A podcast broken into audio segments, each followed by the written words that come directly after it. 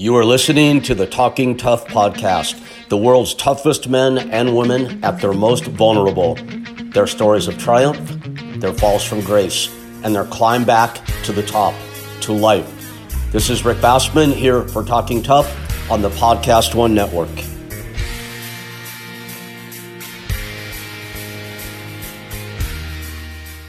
Hey, all, it's Rick Bassman here, aka Little Big Man on Talking Tough's Tall Tales, where every week, just for the hell of it, I tell a uh, a story from life, and I try to uh, do my darndest to pick out something that you're going to find entertaining, amusing, um, controversial, thought provoking, whatever you call it.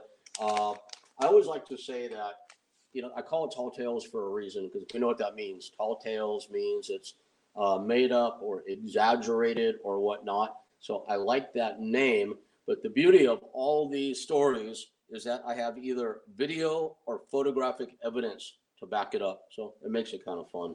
Anyway, um, the story I wanted to tell today is one that I call in my book, Me, the Movie Producer yes, amongst everything else I've done or tried to do in life, I've actually produced two movies.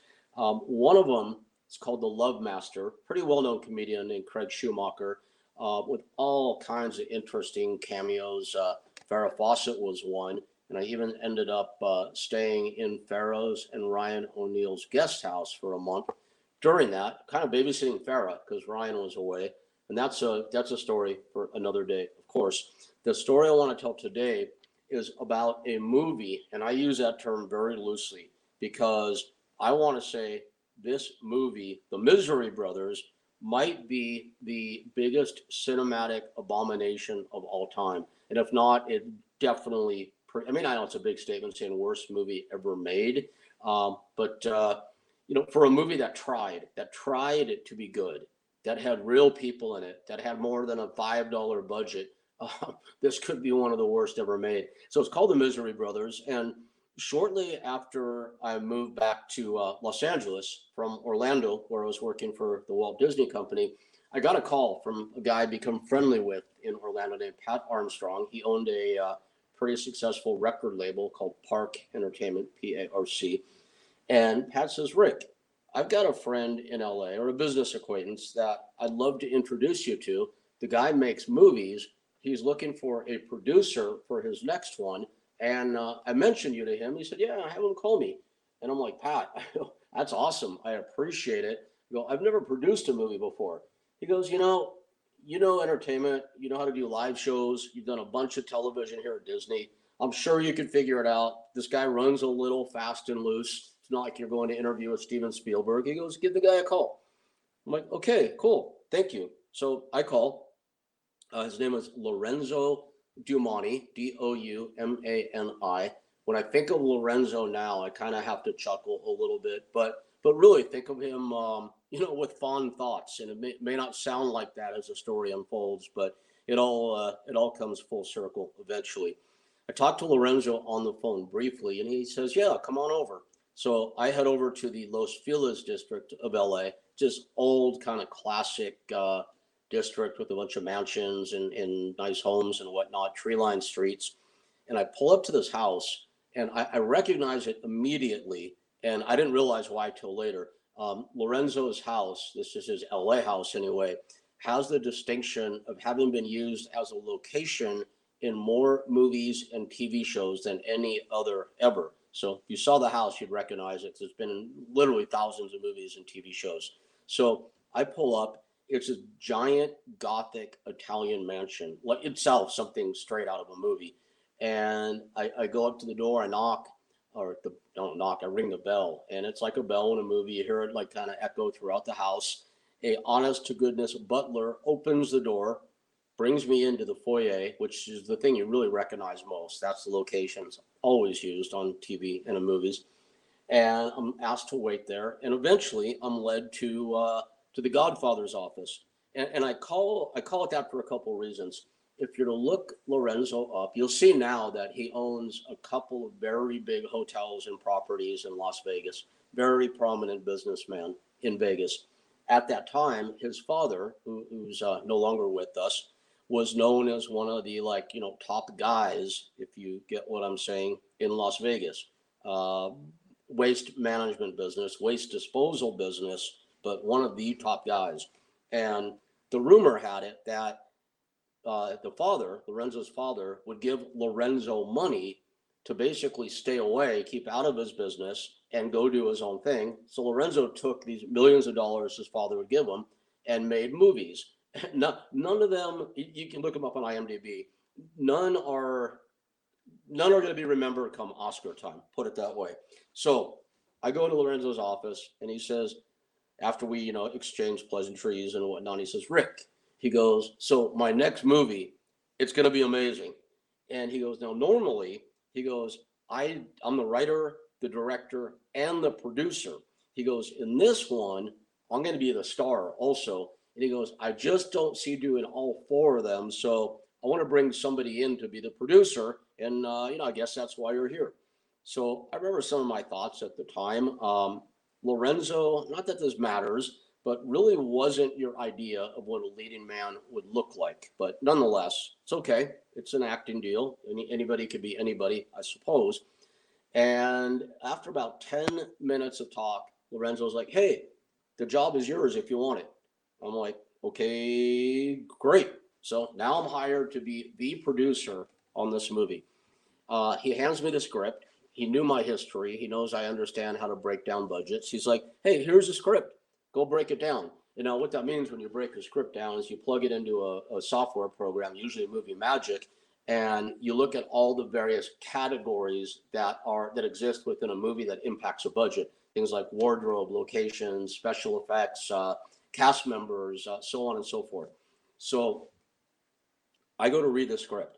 Now, I had previously been in the mailroom at Triad and then later an agent at Triad and at William Morris. And in doing that, you have to read a lot of scripts. I had taken Robert McKee's screenwriting uh, workshop, so I was pretty good at understanding the construction of a screenplay. What immediately struck me upon starting to read The Misery Brothers, and especially was reinforced after I finished it, it was absolutely the most god awful, horrible script I had ever read. And, you know, right there, it kind of like told you the tale. When you go see a really bad movie and you're like, how the hell did this thing ever get made? Well, somebody somewhere had money to make it. It's really, it's that simple. So, I uh, I reached out to my friend Diana, who has a very experienced movie producer. Uh, the year, a couple years previous, she had been hired to produce the Independent Spirit Awards the night before the Academy Awards every year. It's like the indie film version of the Academies. She'd been hired to produce that, and she did not have any live event experience. So she called me and basically said, "Help! I need help." Well, now I return the, the favor or disfavor. I called Diana and said, "I just got hired to produce a movie." I really don't know what the F I'm doing. I need help. Can you come help me produce? Because I've now had a budget, or I told I was told I was going to be given a budget, but could start to do outreaches and hires and whatnot. Diana comes in. I said, we need to break down this script. Um, she goes, I've got a great first AD. So we reach out to her friend Stuart Lesnar, who's also no longer with us. Great guy, very, very storied uh, first assistant director in Hollywood. And those are the guys who take the script, break it down into all the categories, and come up with your budget.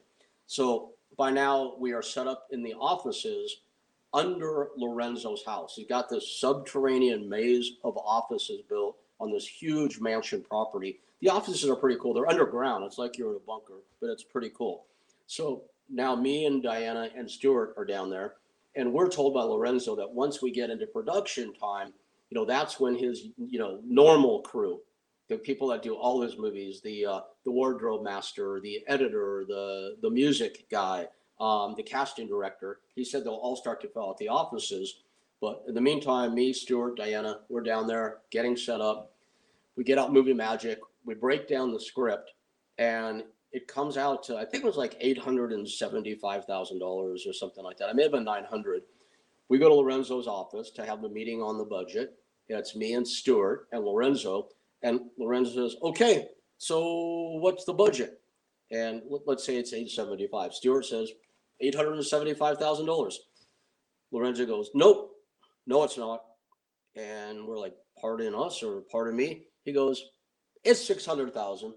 And we're like, Lorenzo, no, it's 875. It's broken down right here. Look, he didn't even look at the budget. He's like, nope, it's 600. We're like, Lorenzo, you got like cars blowing up and shit exploding and all that. It is what it is. It's on the paper. He goes, no, we're doing it for 600. So right, right then, I knew that this whole thing was going to be a problematic exercise because without looking at it, without understanding why it came to 875, he's cutting nearly a third of the budget and making a pronouncement like it's just a fact. Okay, we're there to do a job, so we are going to do our best.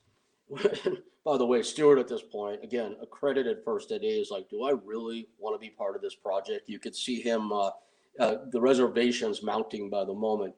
So we get into it, we're reading it, we're like, this is awful. This is so bad. And idea strikes me. We're thinking, how can we possibly save this thing?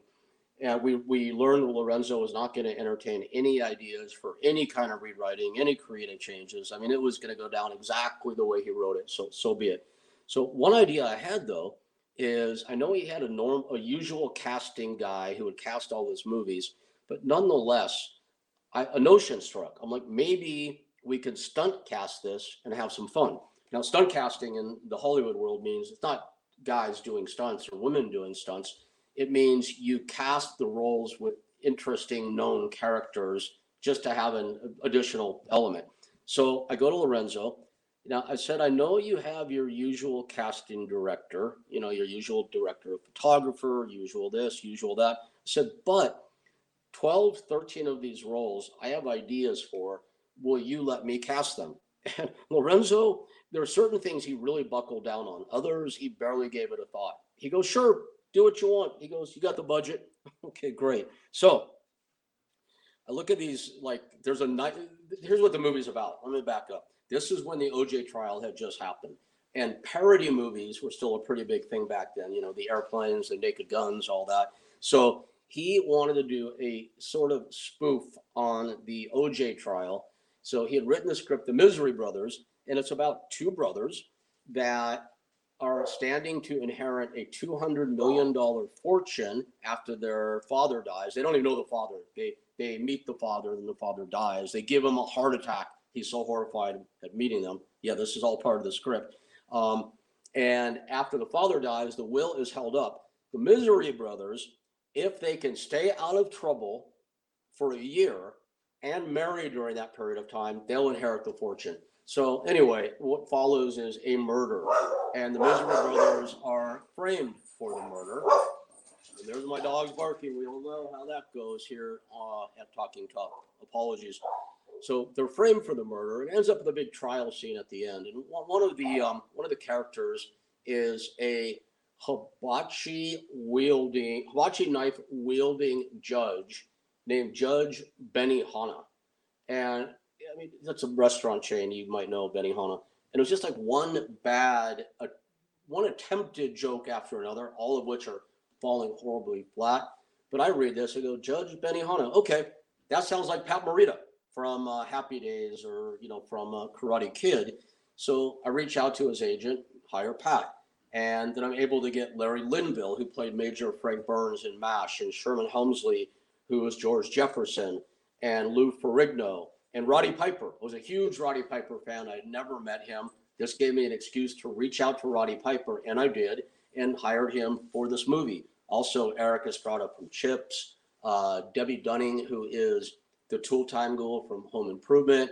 I had the reigning uh, Miss uh, reigning playmate Playboy Playmate of the Year uh, in the same scene with the reigning Penthouse Pet of the Year, and no guys or girls. It was not that kind of scene, but this is a double date for the Misery Brothers who are looking to uh, to get married.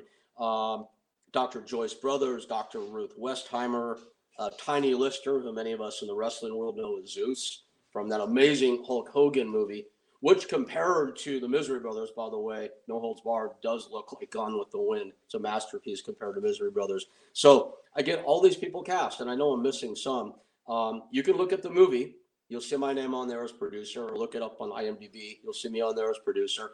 But more importantly and more interesting, you see this long, unending cast: Nell Carter, Norm Crosby. And again, I know I'm missing some. You're like, how do these people all end up in a movie, in this movie? Well, A, because we reached out and asked and kind of had a nice way of doing it. And B, they got paid. Not much, um, but they got paid. So Lorenzo calls me to his office. He goes, You're doing a great job casting this thing, man.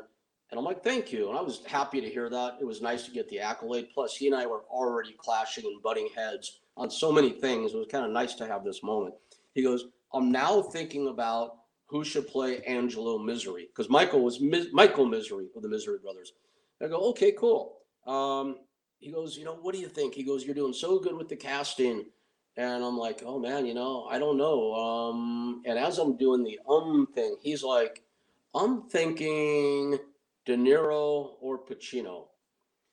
And I look at him, and this is before, you know, De Niro has a rep now of making some pretty bad movies. This is before De Niro started to do that. But even all these years later, with all the bad movies behind him, there's no way De Niro ever would have entertained doing this utter piece of you know what. And I'm looking at Lorenzo going, wow, De Niro or Pacino, is he being serious right now? And he was. And that's just kind of an indicator of how Lorenzo operated throughout this process. It just did not seem at all founded in reality. As a matter of fact, and I'll get back to that in a moment, as far as reality goes, I was in really good shape at that point in my life, my best physical condition ever. Matter of fact, I have a photo I took of me and Lou Ferrigno poolside together. Lorenzo had a pool, and we'd screw off every now and then and jump in the pool. We have our shirts off, and in, in as far as like this will sound unrealistic, but sound like a Lorenzo thing. But I'll have the photo up here so you'll see it. I was pretty darn well near as as shredded as Lou back in those days. So Lorenzo was like, Rick, you're in good shape, man. I'm like, thank you. He said, I need to get in shape for this movie. Now we're about 10 weeks off from principal photography, meaning, you know, when the cameras start to roll. So I said, great, man. I'd love to make up um, a program for you. He goes, yeah, please do. So I go back to the office and I put together a workout program, a diet, the whole nine yards. And I'll never forget when I bring it, when I bring the uh, program to him, his office looks like the Godfather's office, by the way. There is a bar, a giant bar that actually descends from the ceiling huge overstuffed velvet uh, and leather couches and whatnot. A desk that absolutely looked absolutely looks like it came from Francis Ford Coppola's Godfather. I remember when I go in to bring him his program with the diet, and he's like demolishing an entire chocolate cake in front of me. Um, like I said, he wasn't anybody's idea of what a leading man might look like. Um, he was pudgy, you know. His, you know, I'm not going to get into the rest of it. But Again, the body wasn't there. So I lay this in front of him. He like, "Yeah, this is great. Let's get started." So day after day after day, I stayed out stayed after him about getting started. Finally, with three weeks to go, he hadn't done one workout. There was something different every day. Kind of like the story with Tony Holm last week, where he wouldn't train for the UFC fight. Lorenzo would not train to be the leading man in his own movie. Finally, three weeks before, he goes, Rick, I'm ready. What do you want to do? I go, let's go running. I was running a lot back then. We put our shoes on. We run up the hill to the Griffith Park Observatory.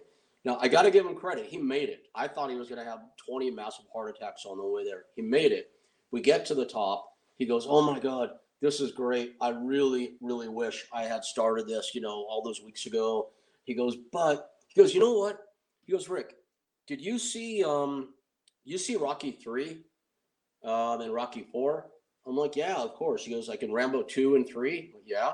He goes, You know the shape that Stallone was in in those movies? I go, Yeah. He goes, If I had just started working out back a few weeks ago, he goes, I'd look exactly like that right now. So again, I'm like, wow, just another example of the, re- the world of reality that we are operating in.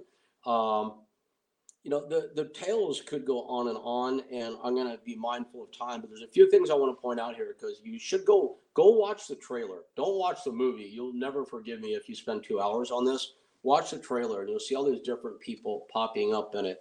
He goes, You're going to see one scene with a guy named Michael Berryman. You probably don't know the name, but you'll recognize him the moment you see him. He's a horror movie icon. Started that movie, The Hill Have Eyes, kind of the wrinkly face, the big buggy eyes, and all that. And Michael played the fart expert in the movie. And again, I swear I can't make this stuff up. The fart expert was called to the scene of the crime where the murders took place. And the reason the fart expert was called there is there were no clues left on the scene other than the killer. And I don't know how they, I don't know how Lorenzo, in his script writing genius, knew it was the killer, but apparently the killer had farted and left behind a fart that was so noxious that all these days later it was still lingering in the air. So the fart expert was going to capture this and then be able to match it. It's I don't know.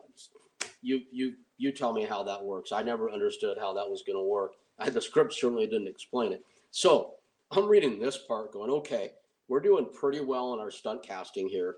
And for some reason, I had a, an idea come to my mind.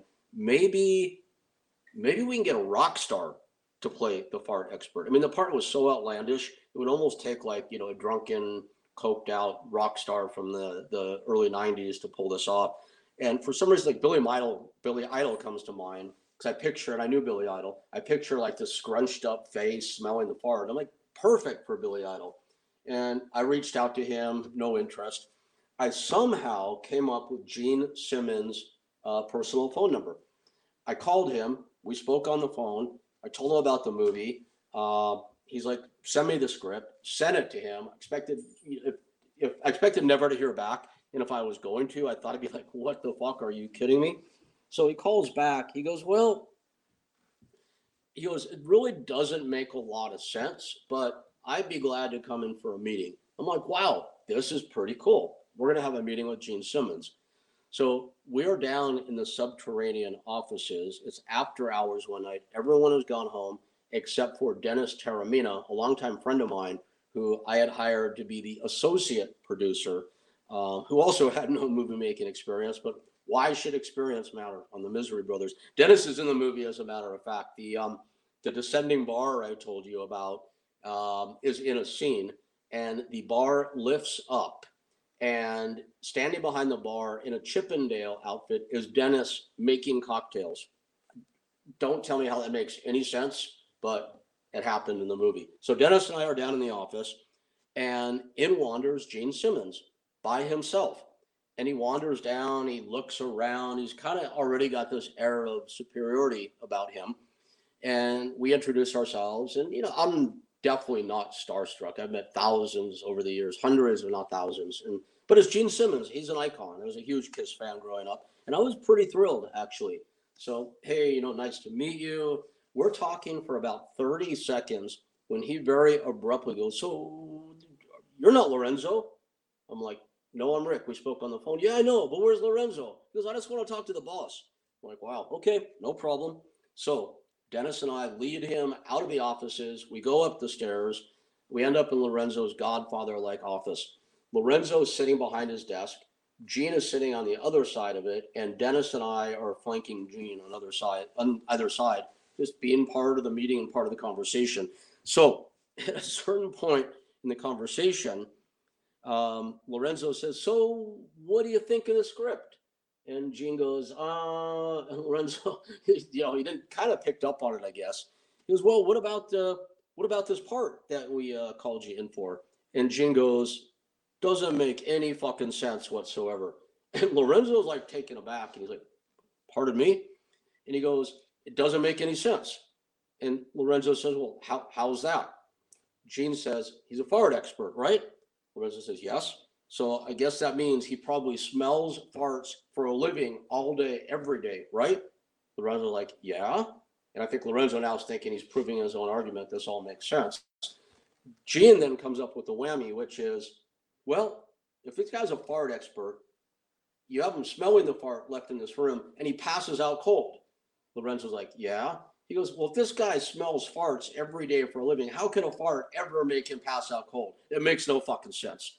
Lorenzo goes, it's that bad of a fart. Now, I'm sitting there thinking to myself, this is truly one of the most surreal moments I've ever witnessed in, in a lifetime of surreal moments where you have a multi-million multi-millionaire producer, director sitting with Gene Simmons having a debate about farts and fart experts. Anyway, Lorenzo's like, it makes sense to me. Now, at this point, Gene has stood up And Lorenzo's like, "What are you doing?" And you can see Gene kind of looking out the window. Lorenzo's like, "Well, you know, let me ask you something. If it doesn't make sense, if it doesn't make fucking sense to you, why are you even here in the first place?" And it's getting pretty hot and pretty testy now. Gene goes, "Oh, I'm here because I just wanted to work with Tom Hanks." And Lorenzo goes, "What? What are you talking about?" He goes, "I'm not doing anything with Tom Hanks." And Gene turns, Gene goes, Well, uh, your next movie, you're making a movie with Tom Hanks. And Lorenzo, like, No, I'm not. Where'd you hear that? And Gene turns and points at me. He goes, He told me that. And I'm like, No, I said Tom Selleck. And at this point, Gene has now walked around the desk while this is all going on. He's looking, he's standing behind Lorenzo, who's in his big leather chair, and he's like craning his neck out the window. And Lorenzo turns around. He's like, What the fuck are you doing, man? He goes, Oh my God. He goes, I just saw this hot fucking blonde walk by, so I'm checking her out. And Lorenzo's like, That's my fucking wife, dude. Gene goes, I'd sure like to fuck her. Lorenzo goes, Get the fuck out of here. And Dennis and I walked Gene Simmons out. And now this was how this whole movie went, man. It was just one freaking thing after the other. Um, we ended up hiring Leo Rossi to be Angelo Misery. We did not get uh, De Niro or Pacino or Tom Hanks for that matter. Leo's Leo's great. You would have seen in the movie The Accused. He's made a lot of movies. Really, really good guy. Easy to work with. Um, made a lot of neat friendships on that movie. You know, Lou Ferrigno, a friendship that lasts to this time. Roddy Piper, who I became very uh, close with up until his death. Another guy that became, uh, I'd say, pretty close friends for a while was Pat Morita. Really, really nice guy. Now, as I mentioned, Pat's playing Judge Benihana, the hibachi wielding uh, judge, once uh, once we're on the court set. So this set is out at what later became DreamWorks Studios, uh, Spielberg, Katzenberg, Geffen. It's the Playa del Rey Studios at that point. And we've got this elaborate courtroom set, and it's nice. And you know, we did it on a budget for sure. And this trial was just like, you know, it's a parody of the OJ trial and just horrifically bad. Uh, people breaking out into song and dance numbers for no discernible reason whatsoever. There's no logic to this thing at all. But one of the great pieces of, of illogic in this movie is all of the jurors are hot girls in red, white, and blue bikinis. Now, I've never seen an all woman jury. I've said, certainly never seen a juror in a bikini.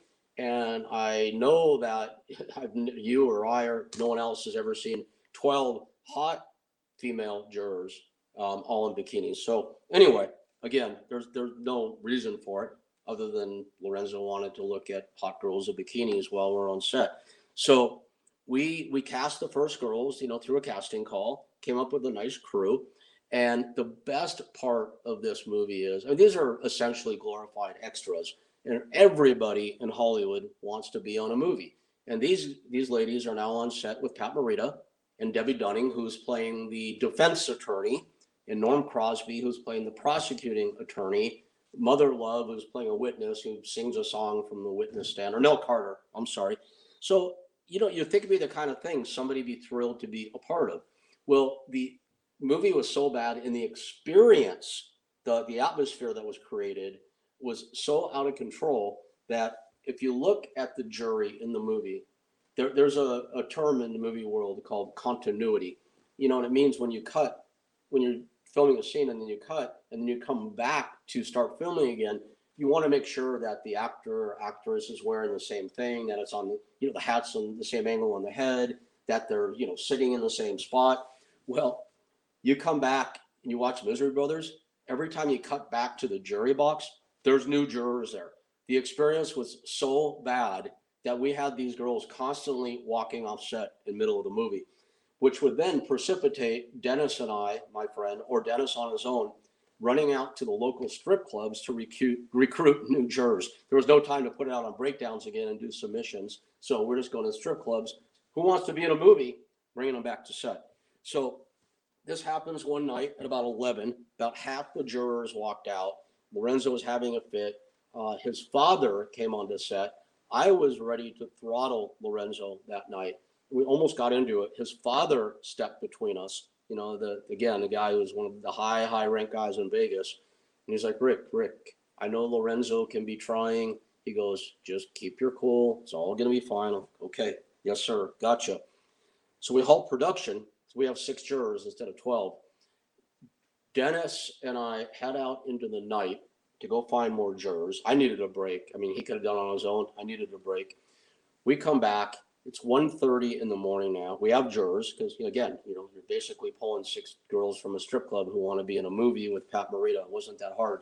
Um, we, and, and offering to pay them on top of it. So we come back. It's 1.30 in the morning. Pat, dear Pat Morita, it's like, Rick, Dennis, I've got to talk to you guys.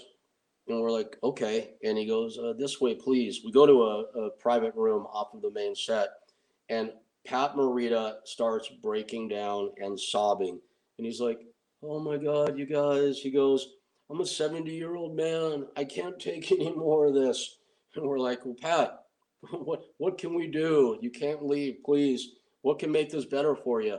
He goes, vodka. So off Dennis goes again. Now it's now it's after 2 a.m. All the liquor stores are closed.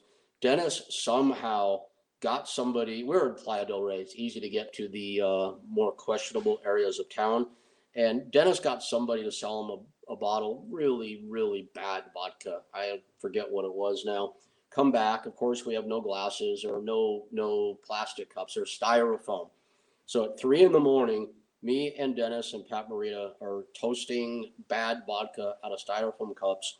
Uh, it got Pat through the night. So anyway, um, again, just uh, I won't go on all day, but here, here's another one that I thought was kind of funny. Um, we're now in the aforementioned foyer of Lorenzo's house. We're doing a scene now in this movie. The the the father that died that had the heart attack when he met his sons was played by uh, Abe Vigoda of uh, Barney Miller and Fish fame. His uh, character name, if memory serves, was Don Frito Le- Leone. I mean, why would that not be his name? And in some sort of Byzantine uh, plot twist, there's now another son in the mix, and that son is Tiny Lister, Zeus. You know, the six foot eight, six eight, six six, six eight giant muscular black man from No Holds Barred, who now somehow is inexplicably old white guy Abe Vigoda's son. Again, don't apply logic to an inherently illogical proposition. He's his son. So we're in the foyer one day. Everybody was kind of over the movie at this point. Tiny has got, including Tiny, was a really nice guy. Tiny has got a long monologue. He is going through it, and you know, the delivery is not Shakespearean, you can put it that way.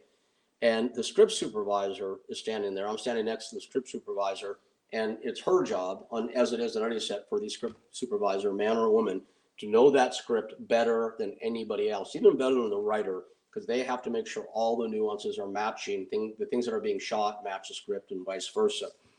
Tiny goes through his monologue.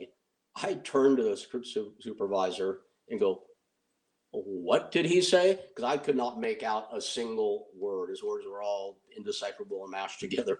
The script supervisor, again, who has to know this thing better than anybody, turns back to me and kind of tongue in cheek, she goes, I have no idea. And right on the heels of her saying that, you hear Lorenzo go, That was great. That's a take. So that one made it in the can.